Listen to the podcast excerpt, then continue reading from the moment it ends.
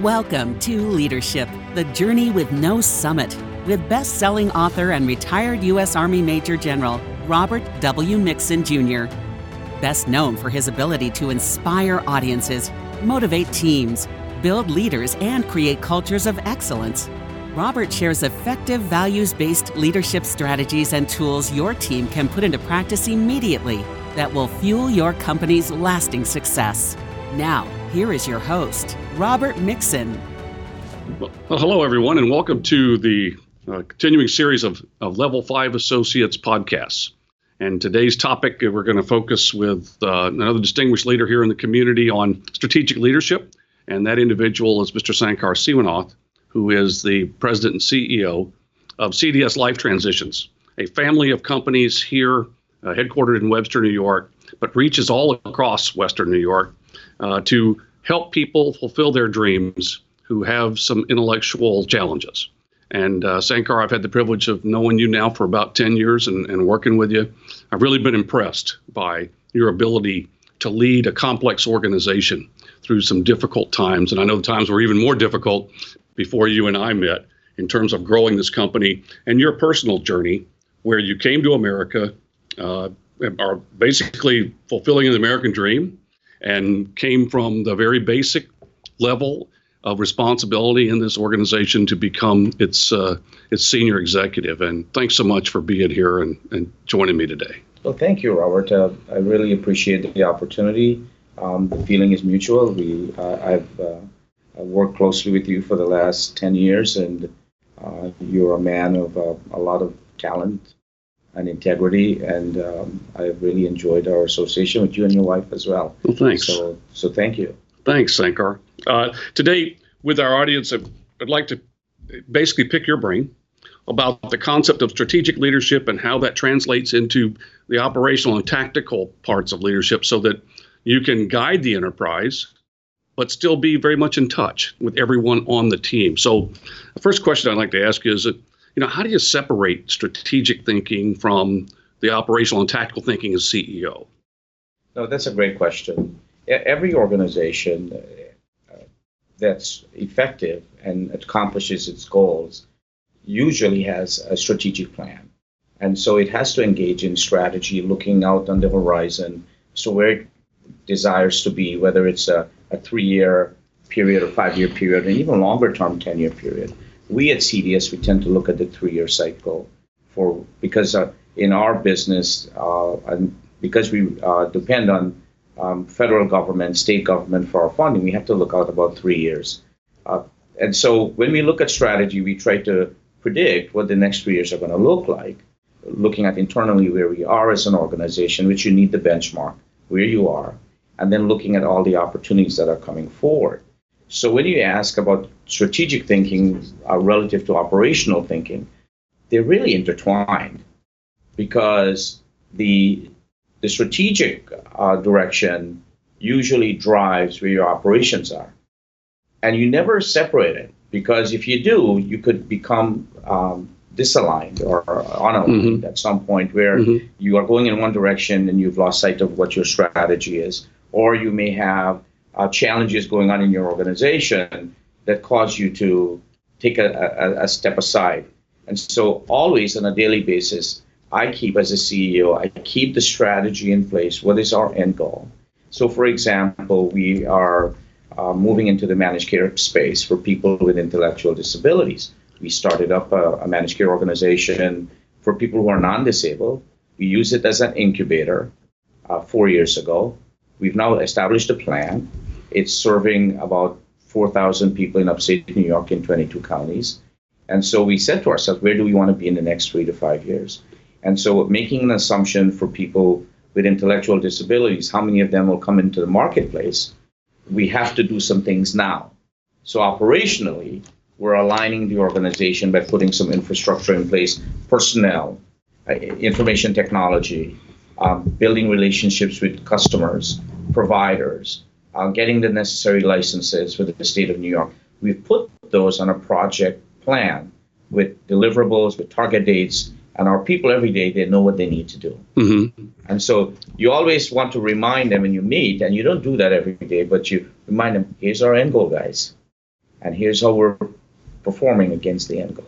Okay. Does that make sense? It does. You know, uh, that connectivity, I think, is important. Absolutely. You've got to keep them distinct, but they have to be connected. Is that right? Okay. Well, thanks. Who were your senior executive role models as you moved through your career?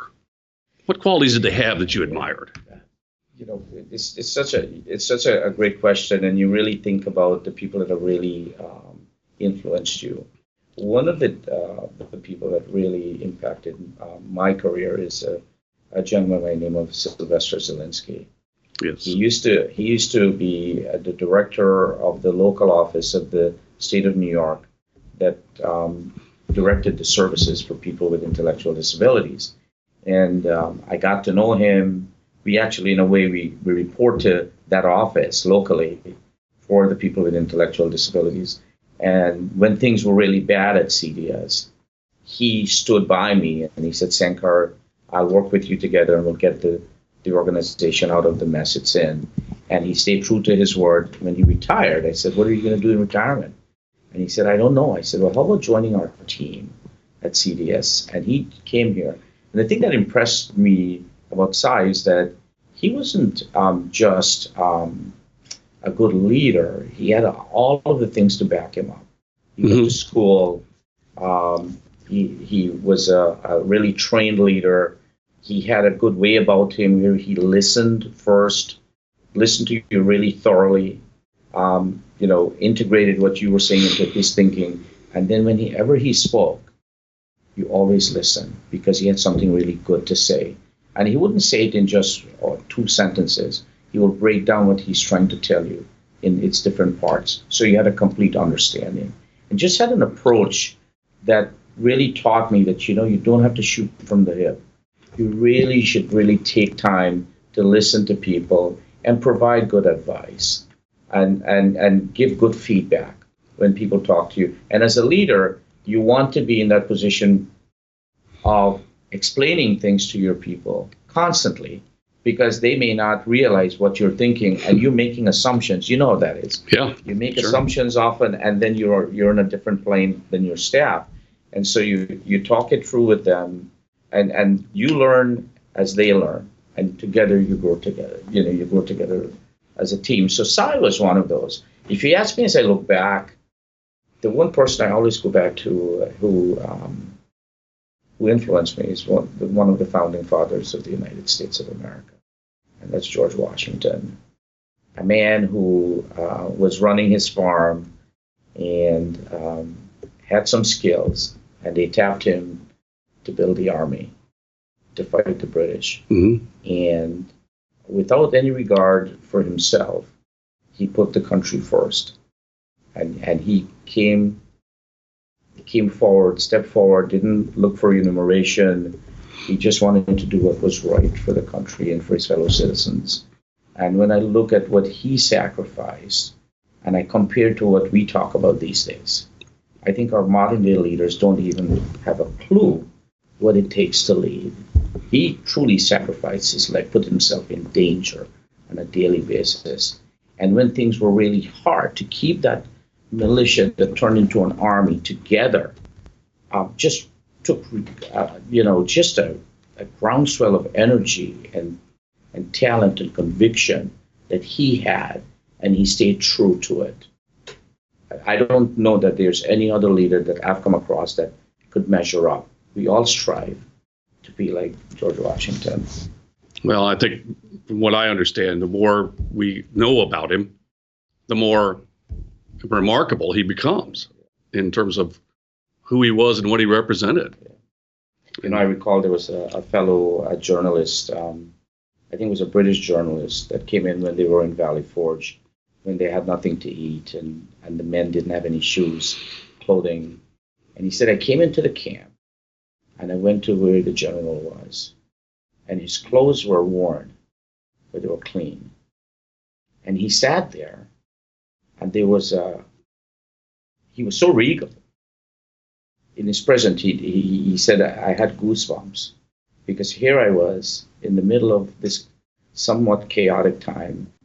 And here was this man who was who believed in himself and believed in the cause and believed in his men and he sat there so resolute that I could I couldn't shake it.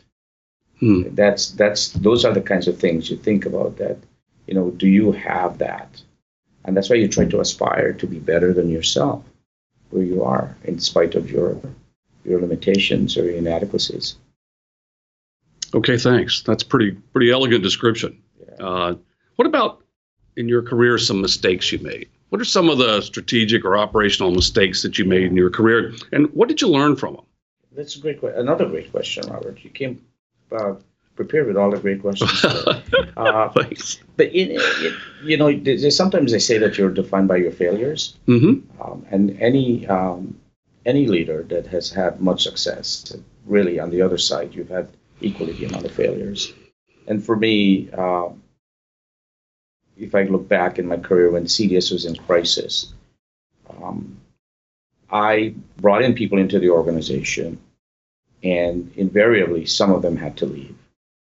And when I look back, I look at myself as a leader, and you always question your, about yourself, your ability to lead when people leave. Why did they leave? Is it because I didn't provide something to them? Did I provide a good opportunity for them? And you always come back to at times that maybe I could have re- done that differently. So if you ask, when you're impacting people's lives, your employees' lives, Mm-hmm. you take that seriously. And and when I go back, when I look back at it, I, I say to myself, you know, in a in a few of those situations, I could have done it differently. I could have kept somebody here that Yeah. I let go. Mm-hmm. But because of the, the situation the way it was, um, I made some decisions. And for that, you, you always leave with some regret that, you know, maybe I could have done it differently. Business wise, we got into a business called consolidation with the uh, U.S. military. We, we entered into a contract with a prime vendor that, supply, that supplied the U.S. military with food products. And we were very diligent about it, but the financial model wasn't that great. But it did provide some jobs to our people. And at the same time, we were going through some changes at CDS. We were embracing the managed care system. We were making some some redesign to our current system. And I, on top of that, I had the challenges with the consolidation business because we were um, doing business in Europe. They had different requirements. And in spite of our best efforts, we were still not meeting the mark. And there was a lot of stress in the organization. And after a year, I talked to the team, I consulted with the board, and I looked at the financials, everything. And you know me, Robert. I when Yeah. I when I get into something, I'm fully committed. Mm-hmm. I hate to give up on something, and I had to make the decision to. So we gave up the consolidation, that contract. We still do some consolidation, but that contract we let go. You asked me today about that decision, I will tell you that it went against my core of how I believe in business. That once you get into a commitment, you stick with it. And I listened to my staff and the people around me, and we made a decision for the greater good.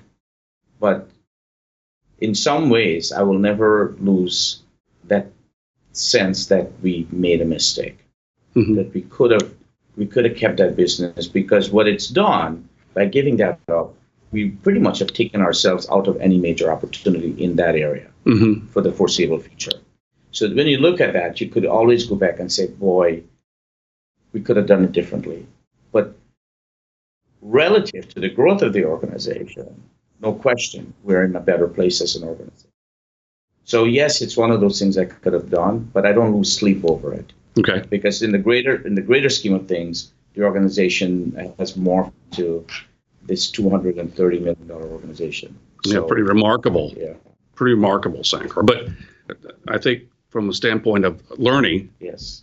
it's tough to learn from your failures because it, it's hard to admit them in the first place. And then when you have to confront them, you realize that the problem's probably in the mirror, you know, Yeah, at least in my case. And, and you know, and, and then you go back to your staff six months later, and you say, and you say to them, "What do you think?" Because this has been gnawing at me, yeah. and they go, "You know, Sankar, you're probably right. We should have stuck it out." And he said, "Okay, no worries. hmm Uh, we learned from it. We The next time we're going to do better." And that's more, to me, that's much healthier than finding someone to blame, Right. per se, Exactly. uh, or beating yourself up every day. Right. You know, I think we just have to move on, right? And at the end of the day, if you're going to blame somebody, you're going to blame yourself. That's right. because the buck stops with the CEO. And you can't, once you get the input from your staff hmm and you pull the trigger, it's your call. It's not your staff's call. Yep. It's one of my old bosses say you can delegate authority, but not Not responsibility. responsibility. Right? Exactly. Okay. Well, thanks, Sankar. Are you a subscriber to the Ronald Reagan approach of trust but verify as an executive leader? Yes, he, he said it pretty simply. You, you know, trust but verify. Uh, the the I, I I look at it this way: you really have to trust the people that work for you. There's if you don't trust them, they shouldn't be in your organization. At the same time, when you give them responsibility, you have to hold them accountable. Okay. So there's an accountability process hmm that you have where you can say yes okay um, i trust you. And people sometimes they don't understand that the word empowerment is used so loosely. I want to feel empowered and i i ask some staff when they say i don't feel empowered i say please talk to me about that. What do you mean? Well i can't make decisions. They don't what kind of decisions do you want to make? What is your job and then they get they get flustered and i say let's peel the onion here hmm um, the way a person feels empowered is that you're hired for the right job, you've been trained, you've been observed to have demonstrated initiative, responsibility, and you deliver outcomes. And once you do that, then your organization can say, okay, you are now empowered to make decisions that we used to make before for you. That's when that happens. So it's that trust, but verified, but also you're moving your, your person along to say, look, we trust you, but you have some growth, you have some learning, you do those things well, and at some point you're going to be empowered and you can take responsibility. At the end of the day, though, we're going to hold you accountable for your job. And there's a way for us to hold you responsible. So that empowerment is a, a graduated process for you. Right. Trust is there, but the empowerment have to earn it, right? And the mistake that people uh, have is that you'll have leaders that will say, I hired you, now I delegate you to do all these things. Uh, and without any regard for the fact that the person's a new employee, they have to understand your culture, they have to understand their responsibilities, they need the training, they need for you to support them through time, coach, mentor, and then make that decision about empowerment later. You can't, the biggest disservice we do to our employees is when we tell them, look, I've hired you and now I'm empowering you to go do your job. There's no such thing. hmm Do you think sometimes we promote people before they're prepared for that next level of responsibility? Yes, and then some, that's a, that's one example. Another example is is promoting people when they've reached their capacity.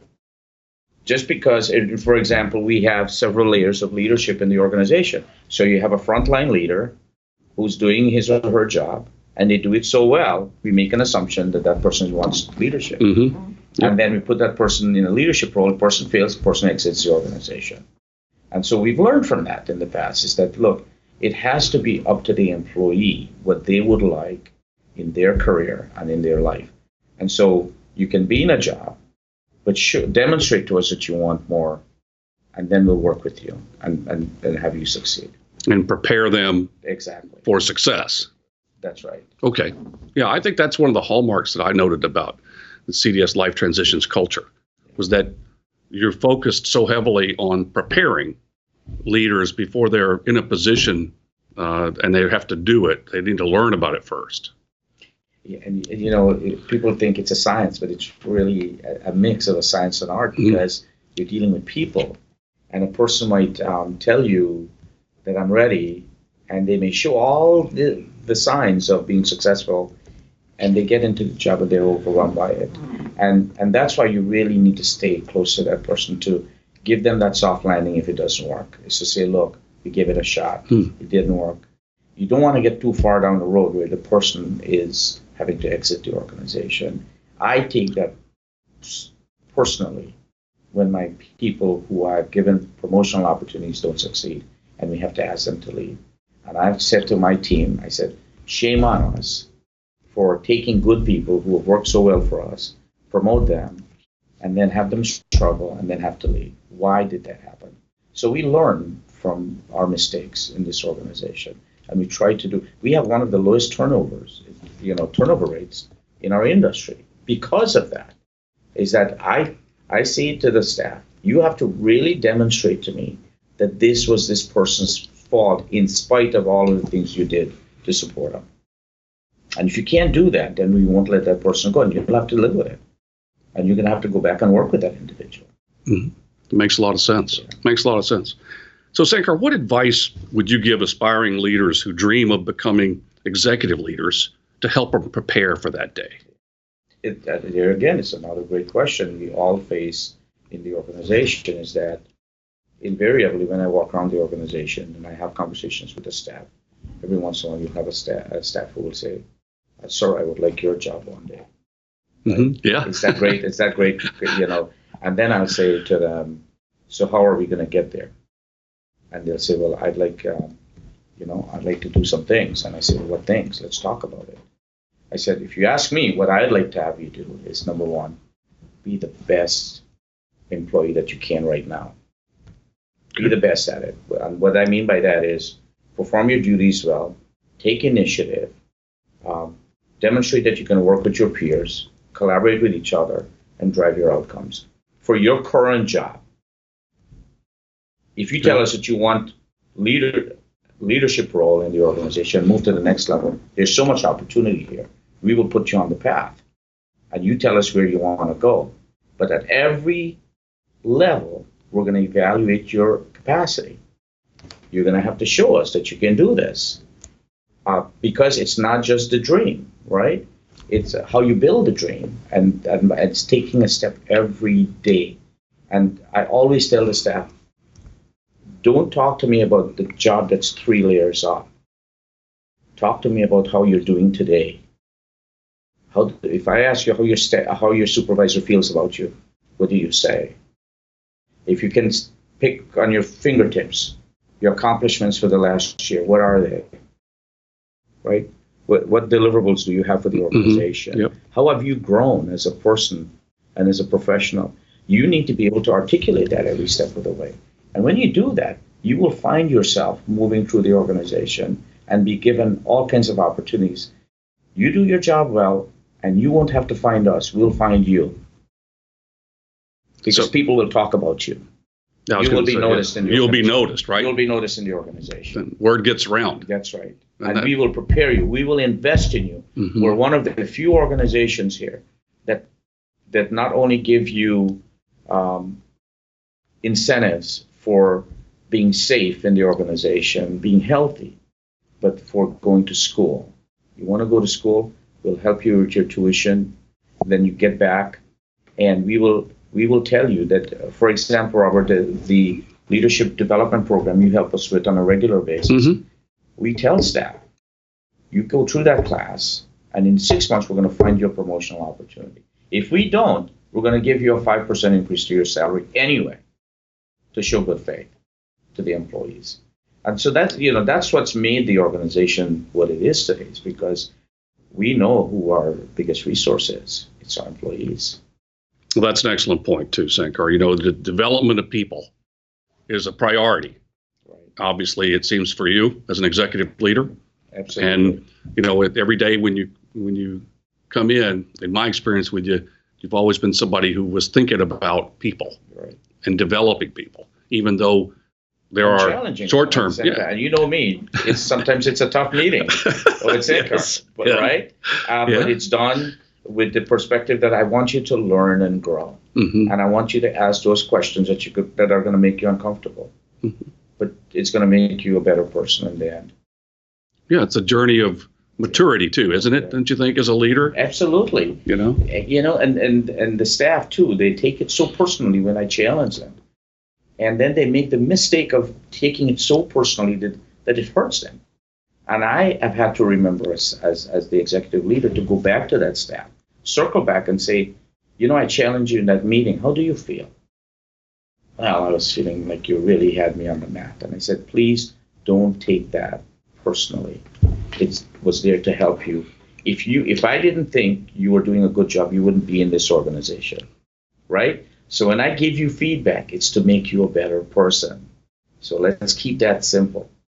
Great, great point, Sankar. Right. What you know, finally, what what other thoughts do you have about your journey and um, what it's meant to you to be a part of a vibrant organization now that CDS Life Transitions represents from a point in time where you were really the organization was on the brink of failure. Well, you know, Robert, you uh, the word I use frequently nowadays that there's humility is necessary, right?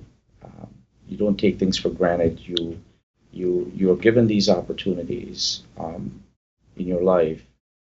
Uh, who would have thought that a young man from a third world country would come over here and uh, the force of his energy and his focus would build a life for himself without much around him to support him. And then to come into CDS and be in the organization for 10 years and see a leadership that was just floundering and lost their way. And then to be able to get, get the opportunity to run it and felt so inadequate. But just again, by the force of my you know, my, just my being uh, somebody who wants to succeed and who appreciates being given the opportunity to to and also I've always said I am not the brightest guy in the room, but I know how to get things done. I know how to get people to believe in the mission, to attach themselves to it, and help me. And that's been my the success because I've looked for other people to help me. Um, and and uh, the organization has grown, and the credit to all the people around me because I'm just a messenger. I'm just a messenger. Well, thanks very much, Sankar, for sharing your thoughts on leadership today and on strategic leadership, but also on the framework of building a world class culture, because I think that's what we've been talking about today. I've certainly learned a lot. And I would say to, uh, to our audience that, you know, the opportunities to learn from people like Sankar uh, should never take them for granted because uh, many of us have been fortunate to be around people who have this level of character, and, and uh, I thank you for that. And I will say that uh, as we go forward in our journey, Sankar, I look forward to more opportunities to learn from you.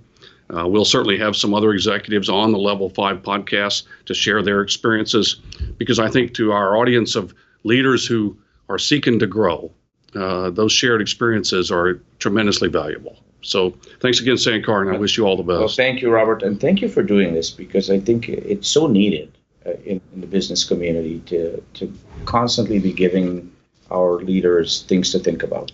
And, and, and this is just a great um, way to do it. Okay, Sankar. Thank Thanks very much.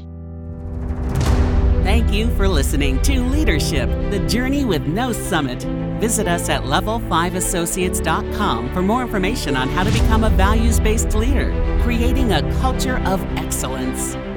Got questions? Email Robert directly at robert at level5associates.com.